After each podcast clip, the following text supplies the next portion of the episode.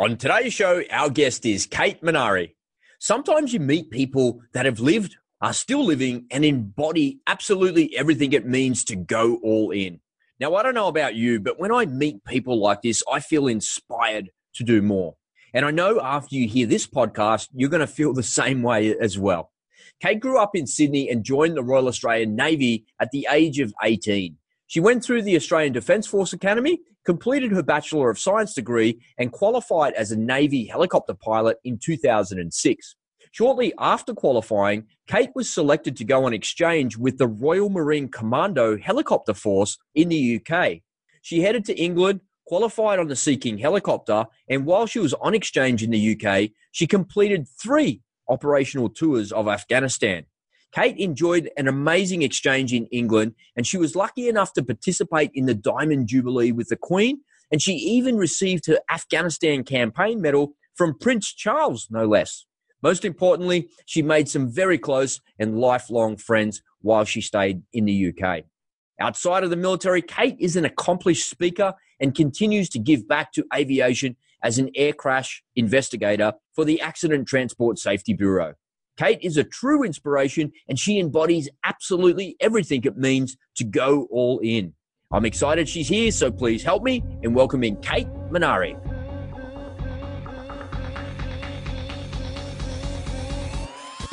Hey, are you totally committed?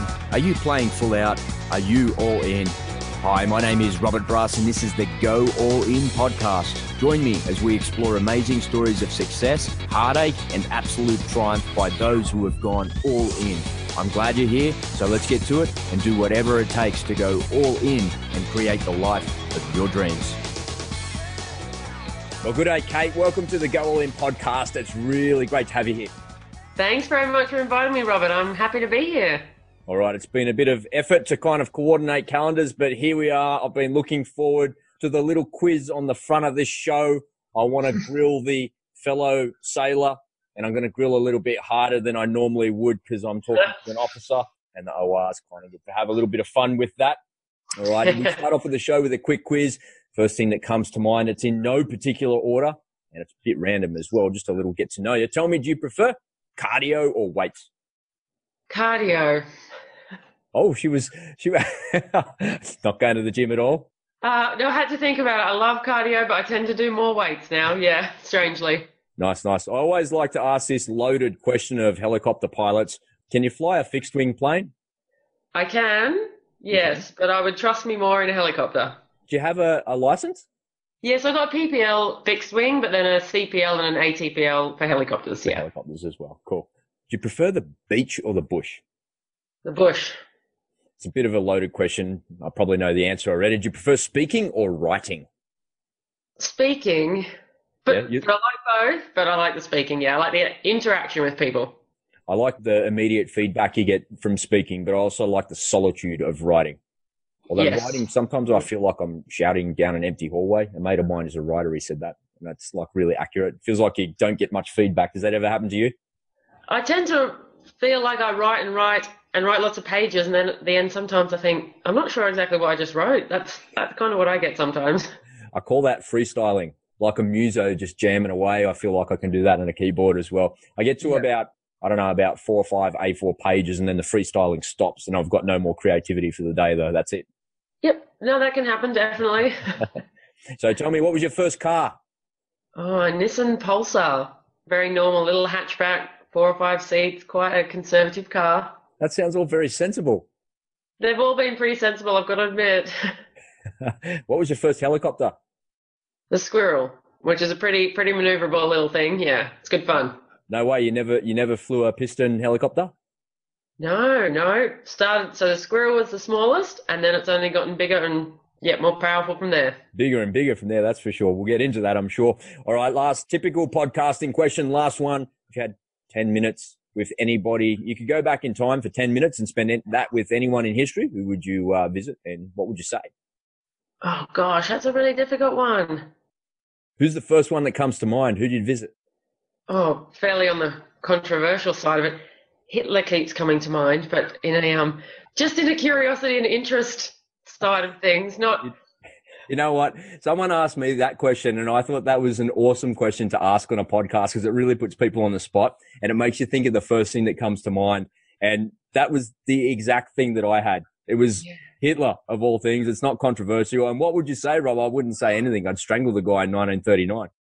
Yeah, yeah. It's pretty hard when people are like, why do you want to meet him? And I'm like, well, not, not know, it's really hard to explain, but I think he would. It actually wouldn't take me 10 minutes. It'd take me about 90 seconds.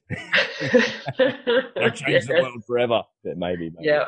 All right, a little bit of fun to kick it off and a little bit of controversy too. I kind of like that. I don't think that's that controversial. I think most people would agree with us. Well, Kate, people come on over to the Go All In podcast to learn more about others that have gone all in. So if you could, mate, could you please share with us your biggest Go All In story or stories and the lessons that you've learned from your commitment to success?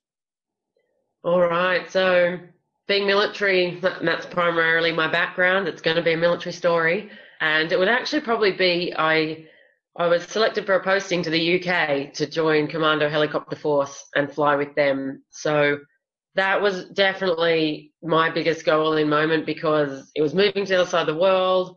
It was going to fly in a helicopter force that was quite operational. So they'd been in Bosnia, Iraq, Afghanistan, and also out of the whole crew that were there, there were about 150 frontline pilots and air crewmen, and none of them were female. So that was another that was going to be interesting. Also, you know, being on the other side of the world, away from family and everything like that, it was just one of these opportunities that I think, yeah, I had to perhaps think a little bit about how it was all going to work, but it was definitely a decision. I was like, yep, I'm in. Let's do this. Let's do it. Let's go all in. Do it completely. How far were you into your naval career when you had the opportunity to go on exchange like that? Because that doesn't come up very often for many people. So that first of all, you're very lucky to have had that. It seems like you were fairly early on in your career, right? It was, yes. So I'd studied at the Defence Academy and I'd um, studied a Bachelor of Science, but then I had only gone partway through my pilot's training. So I'd done the two basic fixed wing, well, the basic fixed wing, the advanced fixed wing on the PC9, and then the squirrel conversion course, and that was it. So the opportunity came up there, and I was one of four pilots selected to go over. So it was yeah opportunity I would never have passed up.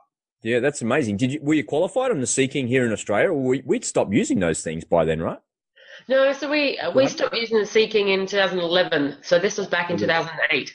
Yeah. So we're still using them, but no, I hadn't transitioned from the I guess the basic helicopter, which is a squirrel, onto an operational type. So this opportunity came up. And I've always obviously been focused towards becoming an operational pilot and hopefully flying in a in a war zone or some sort of conflict zone because that's the pinnacle of military of service for most people. So this came up and it was an easy decision for me, but with a lot of you know a lot of considerations, but easy in the end. It's a really interesting career path that happened to you because if you rewind 10 or 15 years, it's just unheard of what happened. It's very similar to what happened to me when I joined the army. I mm. left the Navy and I was out for probably six months. It took me six months to get into the army. I went to recruit school. I went to infantry school and I went straight across on operations to Timor. And it sounds like you did the same thing. You finished your degree. You finished your basic pilot training. You went to the UK and got qualified and then straight into theatre. Yeah, Amazing definitely. Transition, right? Yeah, I finished, I think, my course in the UK in the August. We then did some other courses like uh, desert training, which obviously you can't do that in the UK. So we went to Kenya for that. We did a couple of weeks of resistance to interrogation, and then by the December, I was in Afghanistan. How long was the, the conversion course in total then for Sea King? The Sea King was probably about nine months, including ground school it's not really very long. It sounds like a long time and it feels like forever when you're doing that stuff. But when you look back, it's the real short, isn't it? From yes. the transition from going from squirrel to qualified Sea King pilot to in theatre. What was the gap between getting qualified and getting in theatre? Oh, so Sea King qualified, like I said, about three to four months. Yeah. And then you deployed. How quickly did that happen after you were qualified? Oh, yeah, sorry. No, that was three months. So in the August, I was qualified. And then by the December, I was in Afghanistan. Did you do a workup? Yes, yeah, they do a well. The whole pilots course, I guess, on the Sea King was all around the operational side of it. So we did obviously the basic handling of the Sea King, but then a large portion of the course was all about single pilot ops, low level troop movements, and working you know very closely with your crewmen on board. So that that was what the tail end of the course focused on. And then before Afghanistan, you do another workup again of a couple of weeks, you know, out working with the army, out on Salisbury Plains, in the UK, doing all that sort of stuff. So yeah, you did a bit of a workup package just before going out as well. I thought it was a, a really interesting text on your website that says the only Royal Australian Navy female pilot to serve in Afghanistan with the Royal Marines. It's like it's all jumbled. Everything's jumbled up. What's a, an Australian sailor doing in Afghanistan flying with the Royal Marines? Like, did you ever have to pinch yourself and go, man, like, how lucky am I? What the hell? Definitely. Lots of times over. Like I said, it's a long career, it's a long training pipeline. And then to get that opportunity to do, I guess, exactly what your dream would be, what the pinnacle would be, yeah, it was pretty awesome. And, and, you know, I made the most of that opportunity and had a great time doing it. I can remember when I was at the School of Infantry and, you know, at the time it was only a six week course. You know, you did like a nine month course, which is a long time. Imagine six weeks and then picking up and going on operations real time. That was scary. And I, re- I remember the, the platoon sergeants and the corporals that have been there. They've been in the army for a long time, obviously. And in the 1990s, they were the dry years. There was not much mm, that really yeah. happened for the Australian Defence Force. I mean, I was in the Navy at that time and I travelled around the world and went on ops a couple mm. of times as well. But for the Army, they hadn't been deployed anywhere. And I can remember the, the platoon sergeant, you know, wanted to give his left arm to be in the digger's position to be able to step off that boat and go into operations like that. Did you have some really young people like yourself around or was, was it a, a nice mix of experience and crusty guys mixed with younger, new people like yourself? Well, in terms of, I guess, the Aussies that went over, we were all fairly young. And then once we were over there, though, like Commando Helicopter Force, as I said, has been constantly involved in one operation after another. So there was a real mix. They had people like us who just come off course straight into um, the operations, and then they had a lot who there were some there who had done, you know, several Afghanistan tours, several Iraq tours, several Bosnia tours. Wow. And this was just the cycle they were in. So some really experienced people with us as well. So they'd seen it all before, or was there stuff that you'd never seen before when you were in that Afghan theatre? Yeah, I think every place is different. Like the tactics that the enemy are using, even the terrain, and the way that the operation is run varies, you know, between each conflict zone. So there was new stuff there. But in terms of handling the aircraft, you know, the old and bold definitely had that down pat. Yeah. Was there some old bold pilots? Because that's a saying. Yeah, there's no such thing. Yeah, I think yeah there were, but not not silly pilots. Not yeah. they still you know they took calculated risk. There was no cowboying and showing off. There was definitely pretty professional flying and all very calculated. So take me through the the mindset of going from Sea King training. What do you jump on a C seventeen and head straight over to Afghanistan? Where did you land? Did you land in Kabul or somewhere else?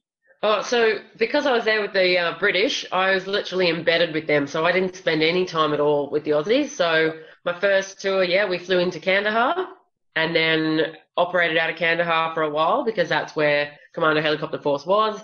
And then my second and third tour, they were based in Camp Bastion. So we used to live in Kandahar but fly down to Camp Bastion in Helmand Province for the first tour. And then my second and third one, we were flying in Helmand Province out of Camp Bastion. So it was all, like I said, that was the British area of op- operations. So that's where we worked out of. And apparently it was, uh, it was probably the nastiest place you could be in Afghanistan. But I didn't realize that at the time. it's probably a good thing that you didn't realize, right? Mm-hmm. I think when you're involved in it, and that's what the British all did, I didn't know any different. And really, until one of the Aussies said, had asked me where where was I and what was I doing, and they were quite surprised that I was in Helmand Province dealing with the stuff that we dealt with there. Yeah. Tell me about your first sortie. Did you go like on a on a familiarization flight? You pull out of the airfield there where you are, and you know, is it safe? Do you get, do you take fire? What happened on that first sortie? Where was your mind at? Yeah, well, first sortie, so literally landed in Afghanistan three days before that on my first tour. We did all the introduction to theatre lectures and the practical stuff you've got to do. Got issued the ammunition and all that, zeroed weapons. And then, so first flight was scheduled to be a bit of a round robin around the uh, area of operations, still moving troops and kit, but it was supposed to be a familiarization, like you said, to see as much as we could, you know, during that first flight, a daytime flight, you know, trying to keep it all all as straightforward as possible. And so we took off out of Kandahar and we did about a 40 minute transit over the desert into uh, Helmand province and, you know, descended down to about 100 feet, which is where we operated, you know, normally. That's where we would operate, you know, and came over the populated area. And then it was just, you know, there's, there's radio calls starting. I'm looking out the window, obviously, because I was the flying pilot. Just, it was a different world. There was just so much to see. And, you know, we're going along, getting clearances into our first landing site and all that good stuff. And then there was just this burst of automatic machine gun fire. Uh, so close, in fact, that I thought it might have been our crewman firing out of the aircraft. Gosh. Um, it was that loud, but it wasn't. Uh, it was enemy. Confirmed later on, the, the aircraft captain in the left seat had seen it was a like a pillion, a passenger on the back of a motorbike uh, firing at us. I didn't see that, and that's probably a good thing. But I definitely heard it. Um, so yeah, that split second of oh my god, did that just happen? And then you know straight into the making the defensive manoeuvring, you know more more aggressive, and I'm starting to look at gauges and how the aircraft's handling. The aircraft captain straight on the radio calling it in He's also speaking to the crewmen in the back, making sure our troops are all all right, looking for bullet holes. Uh, you know, all of this while we're closing on the first landing site. We're only a couple of miles away, so it was it was busy, it was hectic, and then the aircraft captain just turned to me at one stage and he's, he was like, "Are you happy? You know, you happy to go in?" And I was like, "Yeah." And so that was it. You know, about ten seconds later, we pulled up in a cloud of dust, landed, kicked the troops out, and and that was it. That was like the welcome to Afghanistan. So is that something that stands out in your mind, or is that something that was like a daily daily event that happened to you? It definitely wasn't daily. I did have several other occasions where you know the aircraft I was in was fired upon, and also intelligence saying that we would be fired upon. So that was another situation. Mm-hmm. But we were definitely operating in an area where it was a possibility every day. We we would fly around with Apache escorts because of the the level of threat where we were. But I guess and I'm not sure if we'll talk about later, but that for me was, I guess, one of those moments where after it had been finished and we were landed safely, it really was a turning point for me just in terms of feeling like I'd been, you know, tested in, in the most difficult of circumstances. And as a pilot, military pilot, you know, that's got to be the, like we said, that that's the pinnacle. It's the toughest it's ever going to get. And I was really happy. Like, I, like, so I, you know, I dealt with it as best as I could, and the aircraft captain was really happy with how I dealt with it, and you know I was happy, and it just boosted my confidence. And you know I thought, right, I can do this. This is what I signed up for. This is what my nine years so far has been building towards. And yeah, it was a good moment. Like I said, it was um a relief in one sense, but also a real confidence uh, builder. I think the people listening that have not been in the military would think that we were crazy saying that that was, oh, that was a good experience. They, they look at you and think, yeah. how can being shot at be a good experience? And I always say to people that the military is the best and worst experience of your life. You have yeah. incredible friends, the most incredible experiences, but in the most unbelievable circumstances. And it's almost impossible to describe or compare that to something, something else. Had that been your experience? Yeah, that, that's definitely it. And I, I do think it is sometimes hard to describe that to people. Like you said, your average person probably couldn't think of anything worse than yeah. being on operations in a war zone. But I try and always liken it to people's normal careers and, and they're obviously got a career and the job they do and what they're working towards. And I guess I just liken it that that was my job. That's what I trained for. And, you know, that's, that was where I wanted to be. I wanted to be tried and tested in the most difficult of environments because that's that's what you spend years working towards. Yeah, you're training towards that in the military. I absolutely know what that feels like. Even though I didn't, only had kind of six weeks or really 12 weeks of training, but I was a little bit older in the infantry. The same thing happened to me when I found myself on operations. And I'm, and I'm certain that there would have been British troops and Aussie troops that had experienced the same things as me. They, they join up, recruit school, infantry school, basic training, and then off they go on operations. It's uh, that's just part of the course. It's a voluntary military that we live in, right? Yeah, and that, that's a pretty quick process because I guess being a pilot, we're used to years of training, whereas for you guys, it's very quick, in and out, and off you go. So yeah, very yeah, different. Yeah, and when you qualify, you realise how little you actually know. And you know that's I think that's with anything that you do in life. You kind of got a license to learn once you reach that qualification. Tell me that the, the Sea King is an older platform compared to what's mm-hmm. out there and compared to what you moved on to after that, you know, with the latest technology in the MRH90 and stuff like that. Yes. Was it reliable in country? Did it break all the time or was it a good bit of kit? No, so the Sea King actually, once it was up and running, it would just go all day, and that's literally what we did. So once we we'd start it in the morning, and I think one morning I actually got into the aircraft at about seven a.m. started it up, and we just left it running all day. We when we refueled, when we get our troops on board, we just leave it leave it all rotors running. And then that particular day, I remember we landed and I shut down at about 7 p.m. and got out, and it had been going, it had gone all day, not a hiccup. So really reliable once it's up and running. Also a really good and well known, I guess, repair schedule and you know requirement for spares. So if it ever did go unserviceable, the guys there at um, CHF would have it turned around often overnight, doing engine changes overnight, you know, and it was back in the program the next day. So it was a pretty good workhorse out there. Was it a really high tempo of operations for you? Yeah. So when we were out there, we would do tasking two days in a row. The next day we'd do sort of maintenance test flying and ground running, then have a day off, and then it would start again. So we did a four day rotating cycle. And on, you know, your normal tasking day could be anywhere between about five to 12 hours in the aircraft, just depended on what they had for that day, time of year, and the other operations going on because we did a lot of support work for some of the other big operations as well.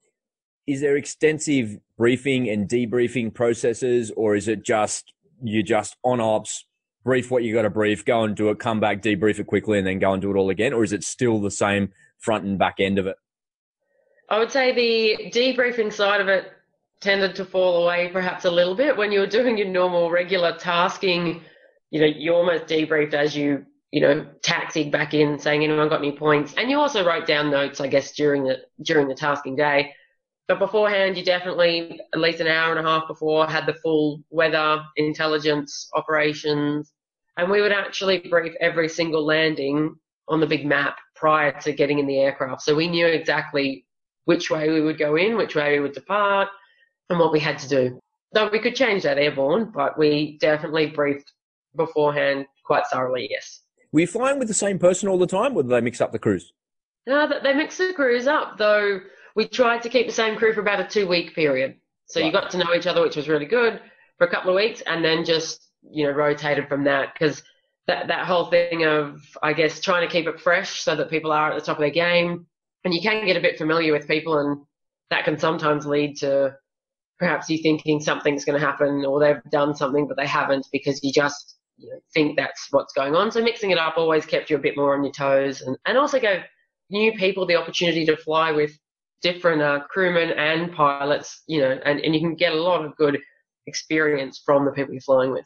Yeah, it's a good progression. I'm always, hmm. I'm always amazed at a human being's capacity to learn. And I've never, never flown a real helicopter. I've flown simulators a couple of times, but never a, a, real one. And I don't know how to describe it, but I heard some other people describe it just yesterday really good on another podcast I was listening to. He was a, he was a Seahawk pilot. he said flying a helicopter for the uninitiated is like tapping your head, rubbing your tummy and tap dancing at the same time.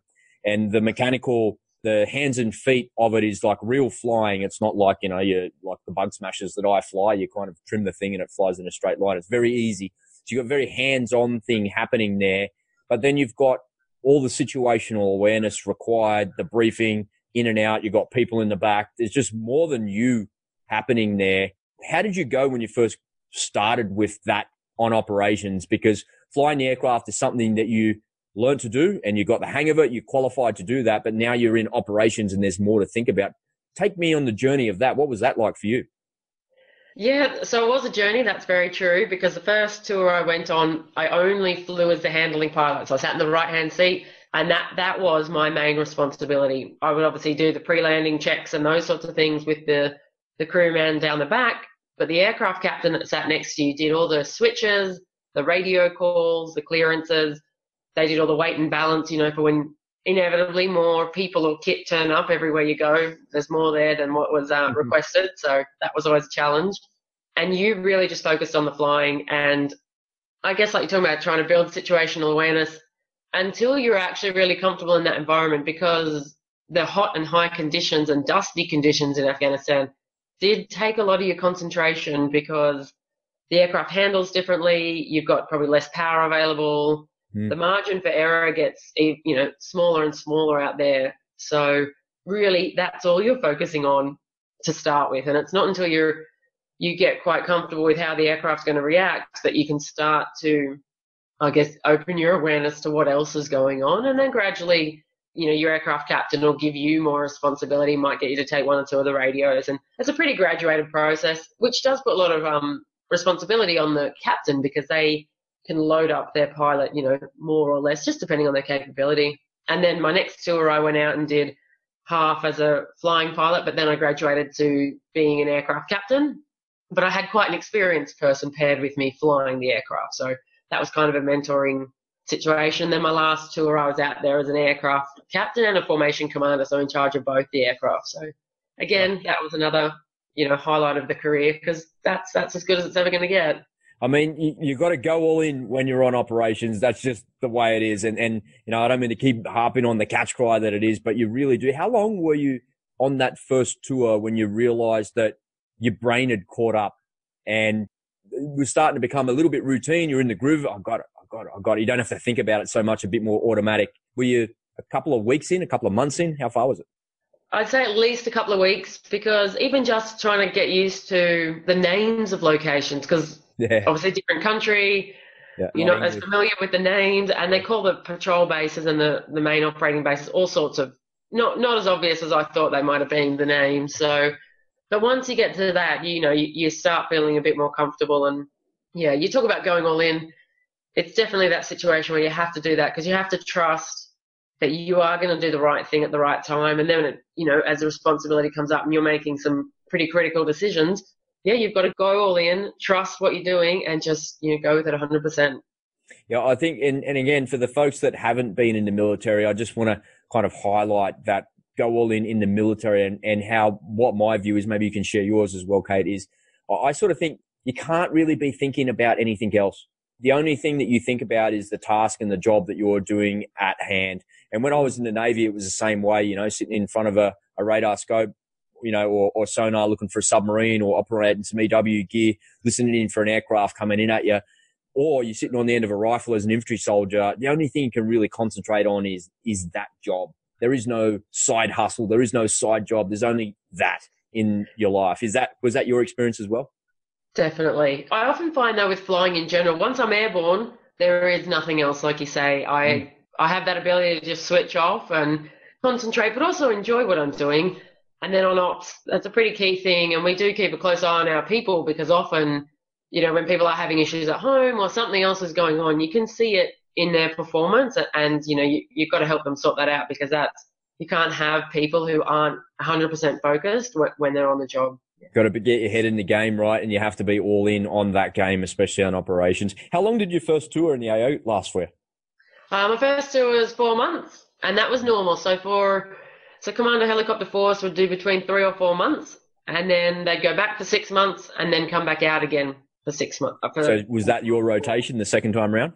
Yeah, so that was normal. Yep, that was a, and that's what they had done. Like I said, through Iraq and Bosnia, just a rolling six month cycle. But it's good in one sense because it's predictable. You also get really familiar with the area you're operating in. So when I came out the second time, not much was new. I just had to get, you know, up to date with what, you know, perhaps what the ground situation was and what had changed in the last six months. But it, it meant I knew where everything was on the base. I knew where all the landing sites were. And it, yeah, that was pretty good for, in terms of familiarity and not losing some of that, those key, you know, the knowledge. Yeah.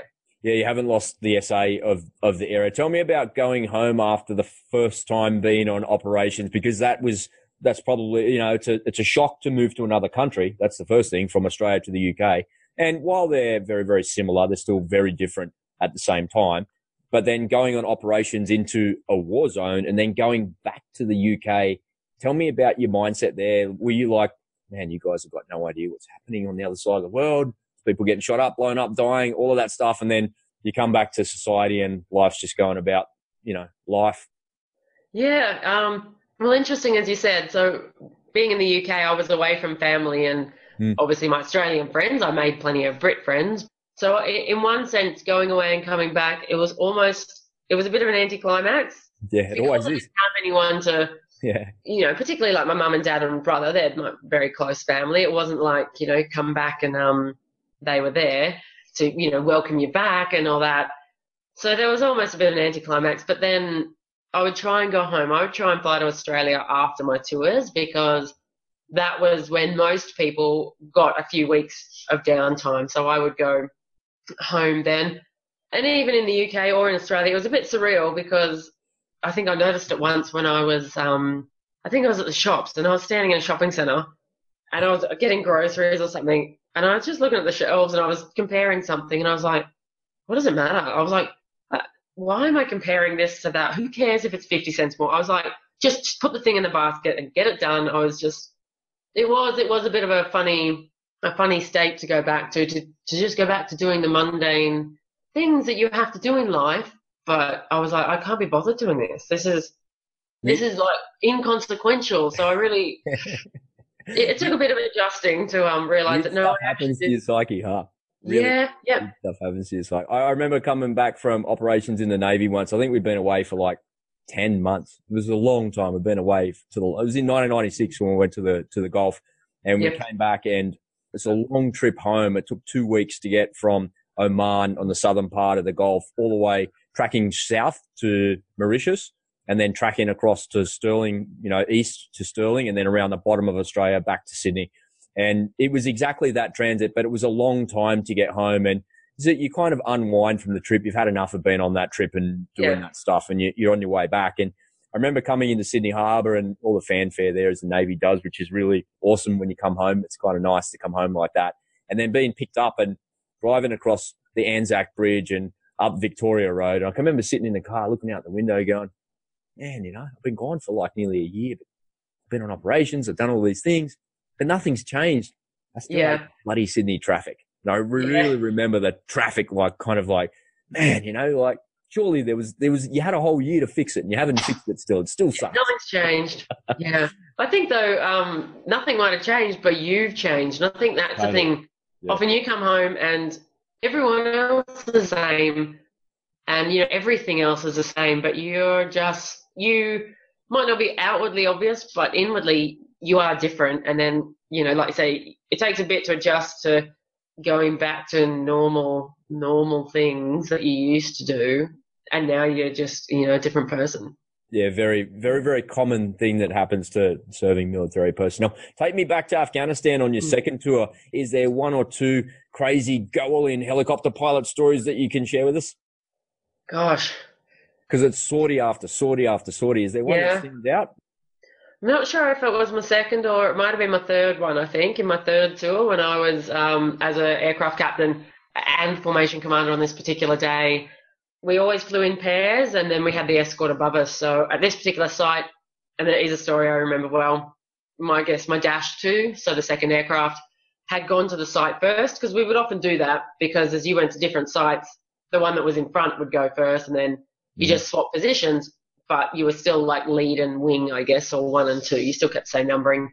So they'd gone into a site, dropped some troops off, and then it was our turn to go to the same site. We had some more people to drop off, and I got some intelligence through the Apache relayed some intelligence from one of the overhead warning aircraft that you know sits up there and gathers up all the ELINT. electronic signals and everything else going on. Yep. And they picked up some radio, some ICOM chatter from the enemy and they'd said, we're going to target the next aircraft that lands here. And so the Apache passed that on to me. And obviously, we're only a couple of minutes from landing ourselves. And it was one of those moments I was like, right. That's know, me. This, yeah. I was like, that's, that's my number. Yeah, Bingo. And obviously, the crew, yeah, the crew is like dead silent. And, it, you know, that kind of just hangs in the air a little bit. um, and then you go, all right, right, what am I going to do with this? And being the aircraft captain and, you know, formation commander. That was my job to make that decision. And again, going all in, I, you know, I went through the process of weighing up pros and cons, the intelligence I'd previously received, you know, the capabilities of the enemy, their, their weaponry they had in the area, why we had the people on board, what was the purpose of our, you know, our mission there. And I spoke out loud because, you know, my awareness of my team members, you know, was such that I knew what they needed to hear. And the quickest way to get that done was speaking out loud, they didn't say a word. I spoke through my um, decision making process, came out with a decision at the other end, and my decision was to continue. We were going to continue and we were going to land.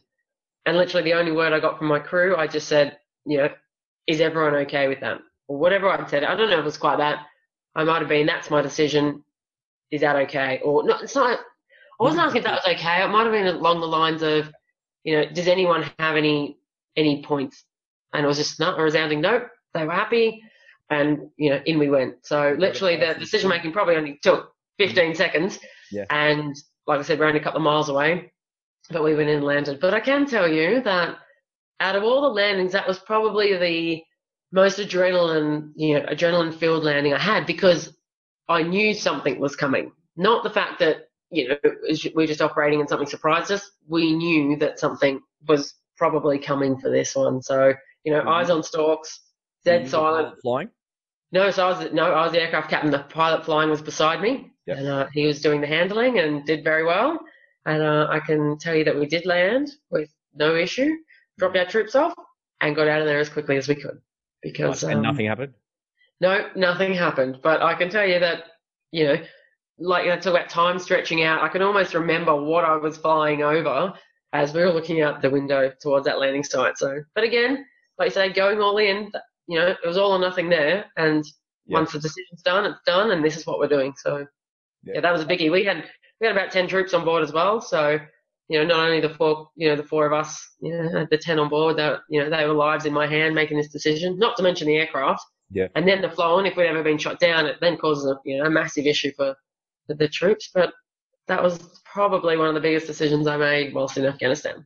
Nice one, nice one. I think you highlight something really important in aviation there, and I think most people can relate to this when I when I say, it, and you, you probably agree with me as well. Someone asked me uh, recently, "What does it feel like to fly an airplane?" And it's like, well, I could teach you to fly an airplane in about ten minutes. You hold the controls, you hold the throttle, you look out the window at the horizon, you'll fly in a straight line.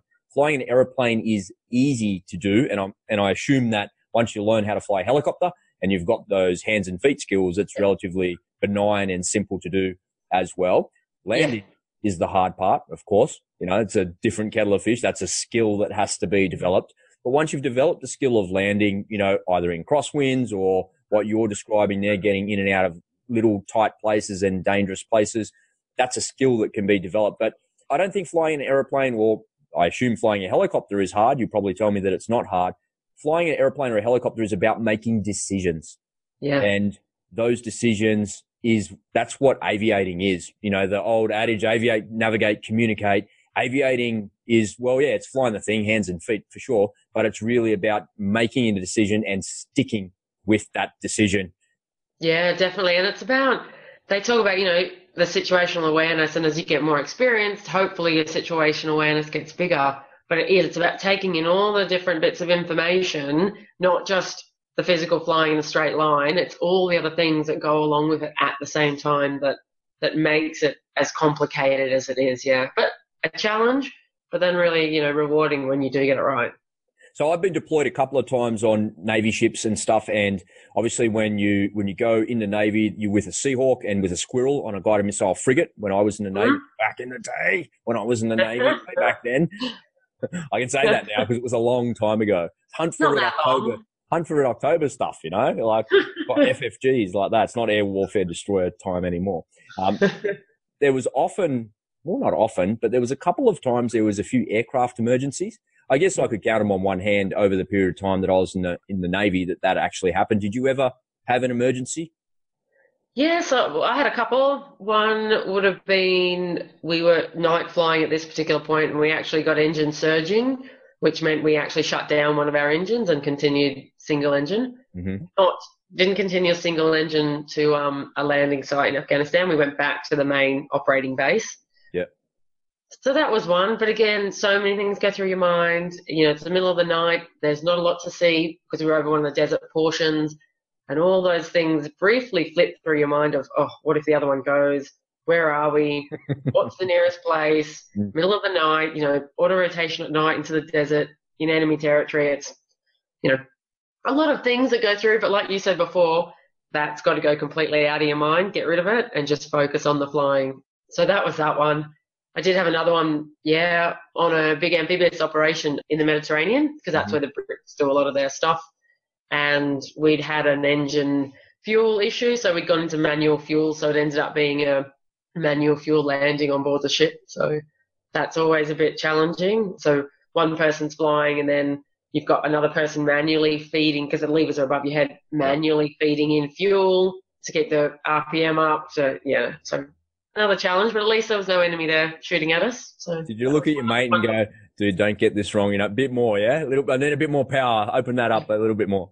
Yeah, and that was, you know, that's that's a really good effort there between the crew because literally the pilot flying tells you know they have to preempt what they're going to do so that the person feeding the fuel in, because it's two different people, so he's saying, yeah, pulling in some more power, more power. So you're trying to lead with putting in more fuel. And then they might be like, no, reducing, reducing. So, you know, it's just that constant communication between the crew to get that right. Were you flying or handling the fuel valve? I was flying that one. And what yeah. happened when you got on the on the ship? We just look at each other and go, far out there. Well, we actually got in trouble because we took off again. because it was like a single spot ship and that wasn't where our maintenance personnel were or um, anything like that. So we we dropped off what we had to drop off, which was quite crucial what we were dropping off, and then we went back to one of their um their big amphibious ships. So there was much discussion around that decision that was made. Um, you know, do you black a deck of a ship that doesn't have any maintenance personnel on it, or do you move again? Because uh, that is an emergency when you're doing manual fuel. But yep, so we took off again. So obviously taking off then with the power requirements there was quite tricky. But yeah, that mm-hmm. was I'm grinning because it did create a lot of discussion between what you would or wouldn't do in that situation. But that's what it's all about. Nice. I, I, remember when I was in the in the navy, we were in the Persian Gulf back in the day. in the day, we were right up against Iraq in the KAA there, and I was lucky enough to go up in a sortie in the Squirrel, and we just used that mm. thing, use our Mark One eyeball to kind of try and find the bad guys coming out, enforcing the, the sanctions against the Iraqis at the time in 1996, which was debilitating and crippling for their economy and their people. It was pretty uncool. But anyway, the, the UN told us to do that, so we went and did it. And I remember on the way back from that sortie, we used to have the, an American Sea King come out and deliver the mail to us back in the day. Yeah. Before yeah. we had internet and email, we'd have physical mail and the Desert Duck came over and, and landed. And as you say, it kind of took the deck, it blacked the deck and we were like on fumes right right at the very end of mm. the fuel and it's kind of ready to tap into the reserves and it's like man come on get off the get off move out of the way sort of thing. And i remember landing on the back of the of the ship and it was kind of just at the last minute sort of thing and very much discussion of what's who mm. said that he could come here now when you knew we were out there in the battle budgie doing that thing and making yeah. all that happen is like just one of those things. You just got to deal with it as an aviator right? Yeah that's it because doesn't matter how well you plan something you know, things change and, you know, you, you start replanning and backup planning. And like you say, emergency there, what's the minimum fuel I can be at before I have to go somewhere else? So you sound like you were right there. Lucky there's, unfortunately, on a ship, there's nowhere else to go. And you know yourself as a pilot, when you take off from a ship, you realize how small that ship actually is, especially yeah. just where a frigate or something like that, and how vast the ocean can be. It's like if you're going to ditch the thing, make sure you're close by because it's a long swim.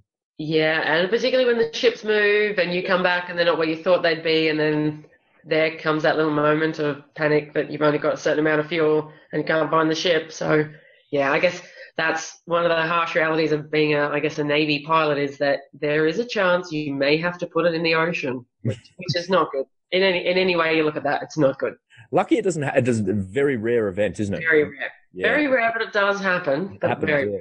It's a testament to the machines that, that we fly and, and the maintainers that look after yep. them as well. How reliable they are, yeah. They're really good. So I just want to shift gears a little bit. You had a, an awesome time in the UK. You were lucky enough to go on ops, not once, not twice, three bloody times. Yeah. My God, that's so lucky. And again, the people listening think that they, that we're crazy, but that's what you want to do when you're in the military. So really experience. And tell me, my God, I'm going to have to drop the name. You met Prince Charles, right? I did. I did. So royalty. What's that like? That so in terms of my non-flying part of my career, that's a highlight without a doubt, and probably the I think the best time because I met him a couple of times because Prince Charles is actually the patron of Commando Helicopter Force. Oh right. So both he both he and his brother learned to fly in the military with Commando Helicopter Force. So they've got so Prince Charles has an ongoing relationship there and he, he attended a couple of our big formal functions. He was our guest of honor, but also Prince Andrew as well. No, not Prince Andrew, just. Prince Charles. Prince Charles. So Prince Andrew did come and visit the guys when we were in Afghanistan. Mm-hmm. So did Prince Charles on a separate visit. Cool. But I think when I got my when I was awarded my Afghanistan campaign medal from Prince Charles, that was the highlight. We because we went down as a, as, you know, a formed body from Commando Helicopter Force, got the early morning bus, you know, 6 or 5 a.m. departure so we could get to London, formed up in Wellington Barracks, and then with full band, we marched out of Wellington Barracks, which is just to the side of Buckingham Palace, and then around in front of Buckingham Palace, and, you know, all the tourists are there looking, you know, clapping, taking photos, and they'd closed off the Mall for us to march down the Mall and then left into Clarence House. And that was, I think it's actually the only photo where I'm not smiling because I'm trying to be really serious as we're, you know, marching down the Mall with all sorts of cameras and photos going. So I was like, right, got to be serious here. But then we got in and got awarded our medals and there is a classic picture of me with Prince Charles awarding me my medal and I've got, you know, the biggest smile on my face. And I think everyone else is still being really serious, but I was just, yeah, did he know you were an Aussie? Because the Australian Navy uniform is very almost identical to the British Navy uniform. Did he know you're an Aussie? Yeah, well, only because so you've got the only difference is the Australian on your shoulder, yeah. and the other medals that I had were not ones he was familiar with, and you know he made a comment about me being Australian and what was I doing there, pretty much. So, so he yeah. gave you your, your medals, your awards, and stuff like that. Was there a little reception afterwards? Did he stick around? Did you get to chat to him? Yeah, well, I didn't get to chat to him though. There, there was a reception in Clarence House, so he mm-hmm. was in there and he mingled. Yeah, mingled for a good sort of half hour to an hour afterwards because people had their families with them and and all sorts. So I didn't. I had a representative from the High Commission there as my my escort or my as support or whatever you want to call him. As your minder, as your entourage. Yeah, probably trying to keep me under control so I didn't I know, drink too much and get outrageous at the party. But no, I was well behaved. Well behaved. Fantastic. And and I understand that you were the the lead with the Jubilee as well. Tell us a little bit about. Oh yeah, I almost forgot as we were chatting there. That that was great as well. So they had four escort vessels right up close to the Queen's barge. Mm-hmm. And one was led by the British, one was Canadian, one was New Zealand or Kiwis, and, and one was Aussie. So I was selected to be the officer in charge of that vessel. So again, that was a week of workups towards it and practice. And then on the day was just amazing that, you know, crowds were 10, 15 deep in parts going down the Thames, hundreds of boats. And, you know, we were literally about five meters off the rear right of the barge. And, you know, again, an opportunity that will never come along again for me. And I don't know how I would ever top that. So, yeah, an, another great piece of history to have been a part of. So if, if, for anyone listening, thinking about joining the military and not sure about it, there are some unbelievable things that you get to experience. And I never got to experience royalty with the British like that, but I did work a lot with the British. And I think in the Navy, you do that a lot more than other mm. forces. I'm not sure about the Air Force. I've never been in a RAF, but not that much with the Army, but certainly in the Navy, you work with other militaries a lot. Yeah. After a couple of years in the UK, did you feel a deep affinity for the POMs or were you ready to get out of there and come home? I kind of came back kicking and screaming. I really wanted to stay. So I tried to extend my posting over there. I then thought, well, if I can't do that, how about I take some leave without pay? And then once I got back to Australia, I tried to transfer to the Royal Navy. I tried to do all sorts. So I loved my time over there. I loved Commando Helicopter Force as a unit, what they did, what the culture was like, and the operational tempo, which is not for everyone. I can tell you there were plenty of people there who you know, we're fed up with that after, you know, 10 years of it. But for me, that, that was what I really wanted. So yeah, came back kicking and screaming. I still go back to the UK at least once a year, sometimes twice. Nice. Um, Tell me what it's like to come back to the Australian Navy after it's, it's, totally, totally, totally different. It's a giant adjustment. Did you come back? Where did you come back to? Nowra? So I actually came back to Canberra and I went and did a master's. So I was selected to go on like technical staff uh, college, I guess. It, it's now called Capability and Technology Management College, and did a degree, so master's in Capability and Technology Management, which subject matter wise was really interesting. Just for me, literally, I came back, I think, the end of December, and the third week in Jan or something, I started this master's, which was full time, one week of leave in the middle of the year, and I was just not in the place for that. So, and, and many of my course members can attest to that one. Yeah, um, yeah. It I think I gave the staff come back from an operation, but then it takes an adjustment to come back from another bloody country as well as yeah, different yeah, had, happening there. Yeah, I had a lot of things going on that year, so um, I gave the staff a bit of a hard time. I think I was a bit of a difficult person to uh, manage, but I got through the year and passed and, you know, did all, all that was required and then took some time off, went back to the UK. But then I really thought, right, I need to get flying again because that's what I love. That's what I was so keen to get back to in the UK. So I thought, let's just get back into the flying here and hopefully that'll help me adjust. And did, did the Navy give you a nice career path once you'd come home? So you got your masters. That's fantastic. That's a, like a almost like a reward. That's unheard of in the Navy. First of all, you go on exchange and then operations, and then now you come home and go back to school and get paid for it. My gosh. And yeah, nice. time off. Well, so that was a great opportunity. The Masters was, yeah. like I said, and, and, they did have a career path planned for me there, which would have meant using the Masters and being in Canberra and getting into the project world. I just think, like we've talked about, perhaps mentally, emotionally, that's not where I was at. And, like, yeah, ruffled a few feathers and caused some problems. Yeah and fought really hard just to go back to flying, just to something I knew that I thought would be what I wanted and, and hopefully settle me down a bit. So, and I did, and I, you know, I got to do a few more good things. I got to be on board HMAS Canberra as the flight operations officer on that. And then I came off that and I was the operations officer at 808 Squadron. So, you know, got right into how everything runs and the planning side of things, which was good. But I just kind of never settled back to perhaps accepting that that, that was where I was going to be, and the desk job was coming, no doubt about that. and so it just all came together.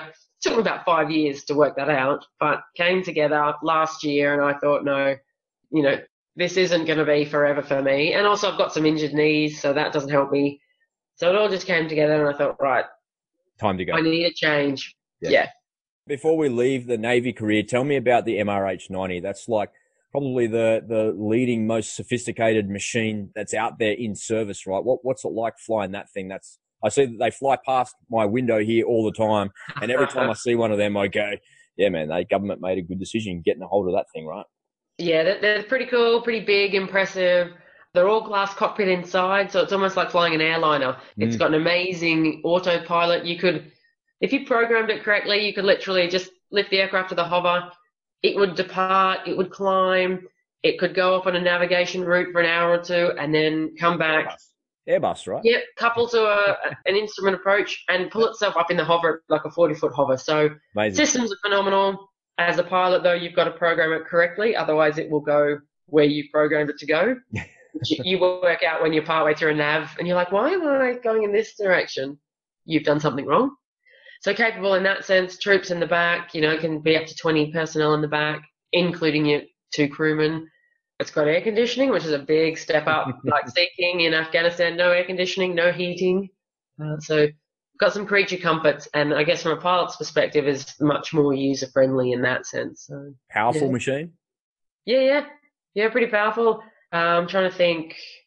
I'm not sure I ever got to use it quite like I used the Sea-King in Afghanistan, right to its limits. Mm. But um, yeah, capable, powerful. You know, and I know you used it on board the ships as well, so good for that. And were you part of the team on HMAS Canberra doing the operational readiness evaluations to deploy helicopters on that ship? Yeah, so I didn't do the very first, like first of class flight trials for the MRH to be used on the ship, but I did get involved getting the ship signed up to be using the um to be operational ready. Yes, I was on board in 2015 and a bit of 16. So yeah, right when they were going through that evaluation, and that was pretty cool. Doing you know exercises with the army, having the troops on board up there off North Queensland. Yeah. yeah. It's all a little bit different driving around in Australia than it is driving around in Afghanistan, right? It is. It's a little more comfortable, and like we said, no one's shooting at you, uh, yeah. but still got some challenges. Yeah. Yeah, new ship, new aircraft, new stuff, but all still the same role, same thing, right? Yeah, yeah, same role and all that. I guess, like you said, though, being on a new ship, it's a whole new capability for the Royal Australian Navy that we haven't had yeah. in a couple of decades. So everything is new. You know, everyone's learning as they go along, which has its challenges, but also, you know, good to be a part of that and now see the end result. Yeah, it's fabulous, fabulous mm. capability that ADF's got now as well. It's really cool. So tell me about your transition. Transiting from the military is bloody hard and you're still transiting now. I can tell. Mm. Yeah, yeah. Uh, you're right. You're good? Well, yeah. I think I think I probably did a lot of my transitioning, perhaps in those last five years. It, it was more like a transition from operations in UK to where we are now and where I was in Australia. That was the big transition for me. And then that probably took me those five years to accept that going forward was never going to be like what I'd done. It took me years to work that out. And now having left, I think one of the saving graces now is that I left to go to a job that I was quite interested in. I had thought about taking six months off, but as my parents probably rightly assessed, if I did that, I would, you know, I probably would never have gone back to work properly. So at least I've gone to a job with the Australian Transport Safety Bureau as an accident investigator. And it's an interesting job. It uses my experience as a pilot, my crew resource management experiences, my human factors experiences. So it's using all of that, but in a different context. And I think stepping away from the flying was kind of key to that because I'm always trying to relive what I've done. And unless I stepped away from it enough, I was still going to be comparing it to what I'd done. So that's what I'm trying now. So we'll see. It's very hard to close the chapters of your life. And I've, my son is 17 and for the folks that listen to this podcast often you hear me talk about him sometimes and he's about to leave school he's about to go out into the big wide world and i'm really envious of him because he's about to do it all again I'm, man i wish i could do all i wish you could experience all the things that i i had such a good time and it's yeah. hard to close the chapters on those amazing times in your life and and move forward but you know as one door closes, the other yeah. one opens, but you can also reopen that other door and look back in there every now and then because that's what a door is meant to do. You know, it's kind of cool to look yeah. back over your shoulder and remember those things and enjoy them. But I think as, as for me, as I've gotten a little bit older, I'm like, yeah, well, that's over. My body can't handle that infantry stuff anymore anyway. And yep. probably the same in and around flying as well. Same experience, right? Yeah. And I think that you've touched on something that's really key that you've got to get to a point where you realize that you can't always do mm. those incredible things and realizing that when you're at the pinnacle of your career, that's not how it's going to be forever. It's, I'm not saying it's easy to realize because I would love to go back and relive what I've done, but at some point you've got to accept that you can't always be able to do that and, and then try and find something else that you're interested in to look forward to was a very hard transition for me to leave. My last posting was at the parachute school right next door to Nowra at Albatross. Yeah, yeah. Well, you know, going skydiving four, five, six, sometimes eight times a day for a large percentage of the year is an incredible job. Right. Um, you get paid yeah. to go skydiving for a living for him. God, you get paid to fly around in helicopters for a living. Yeah. That's a kind of like a, that's common. People do that a lot, but skydiving for a living, unless you're an instructor or unless you're in the military as an instructor, there's a really, hard transition to leave something like that behind and then to try and find a new mission, to try and find something else in your life. So I really struggled with my transition mm-hmm. from the military. It took me four or five years to realize that I didn't have to be on time. I didn't have to be like that. I didn't have to be an overbearing boss. And even today, I'm still a little bit like that. I can't help myself. It's yeah. just where I grew up. Yeah, and, and I've certainly not lost some of those military traits at all. I still do things at work and people look at me and I'm like, oh, so, you know, whoops, you know, different audience, you don't understand what I've said. Or like you say, I'll turn up early to meetings and people are like, what are you doing? The meeting doesn't start for five minutes. And I'm like, I know, I'm here, I'm ready. I love it. I love it. So tell me about that shift gears. Tell me about what you're working on as an accident investigator for ATSB, but mm. you're also, you also got a speaking business. What's it like to get up in front of a audience of people that haven't served in the military and tell your stories? They must be like, wow, because I'm like that, and I'm an ex-military guy, and I'm like, well, must be effective. Yeah, and I love it. Like you said, the speaking side of things, I love getting up and sharing my story because I always find that something will resonate with the audience. Different people take different things away from it, and sometimes it's just seeing someone who's done some really amazing things, but realizing that they've started as a you know as a 17 year old at high school, not knowing what they want to do with a career, or that they're a normal person standing in front of you and they've had failures along the way. Often just sharing that with people makes them think, well, actually, whatever it is that's holding them back and stopping them going all in isn't as big a deal and they should just do it. Give it a go and there's ways to make things happen. And often that's that's a you know a big part of my story is getting to where I got to, not just the exciting stuff I did, but the journey to get there. It's nice. Well, we've talked a lot on this podcast about where you've been and the history of the stuff that you've done, which has been really incredible. And I really appreciate you sharing that with us. What's happening? Where are you going? What's happening in the next 18 months? If I revisit you halfway along the way there in nine months' time, where are you going to be?